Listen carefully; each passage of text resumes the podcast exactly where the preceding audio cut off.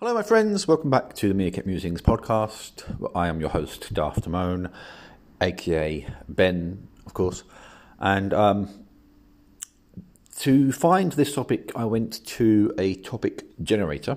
Yes, they exist, to gain some inspiration, because I was running around thinking, what shall I do? I want to do more podcasts this year, but what do I do them about? And the generator came up with an option: my favourite day of the week.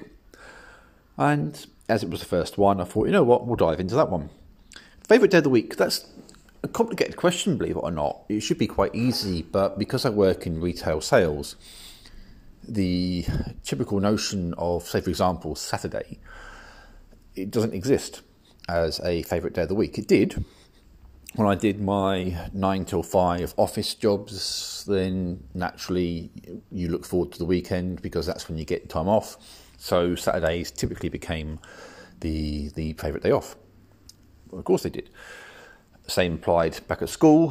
When you're at school Monday through Friday, you kind of live for, for the glory of Saturdays.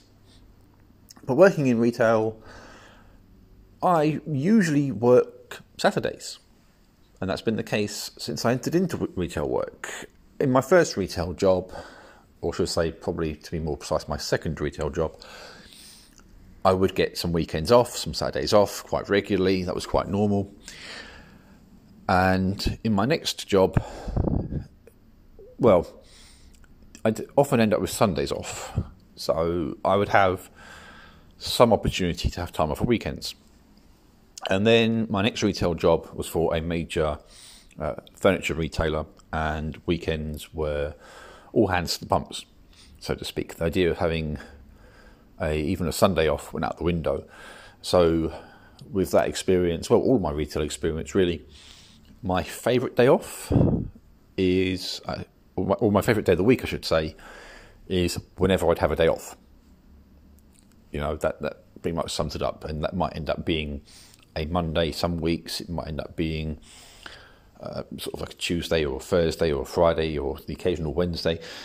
Basically, it would be whatever day I had off, which would vary. And that's just the way it goes when you work in retail. You just get used to this idea of having days off during the week, which is nice in a lot of ways and not so nice in others. When you have weekends off, you can you can plan to do things over the course of an entire weekend. If you want to go off and see family uh, for the weekend, you can.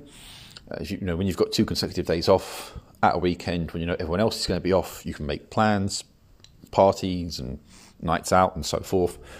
It becomes quite straightforward. Having days off during the week, well, you could argue that it's more peaceful in some ways indoors. Kids are at school, it's just you and the missus, and you kind of, you can you know, watch what you want on telly at any time of day. If you want to fire up the games console, you can do so without perhaps interfering in what, what anyone else wants to do. But it can also be too peaceful. It can be somewhat boring after a while.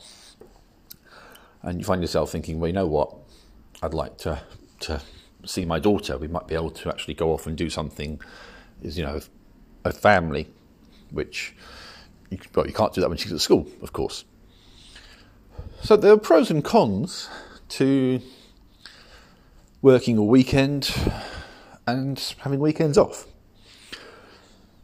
But just generally speaking, from my point of view, the thing I've gotten used to is different days off in any given week. It might end up being, uh, as I say, split days off. So in a lot of cases, I might have, say, Tuesday, Friday off, or Monday, Monday, Thursday off.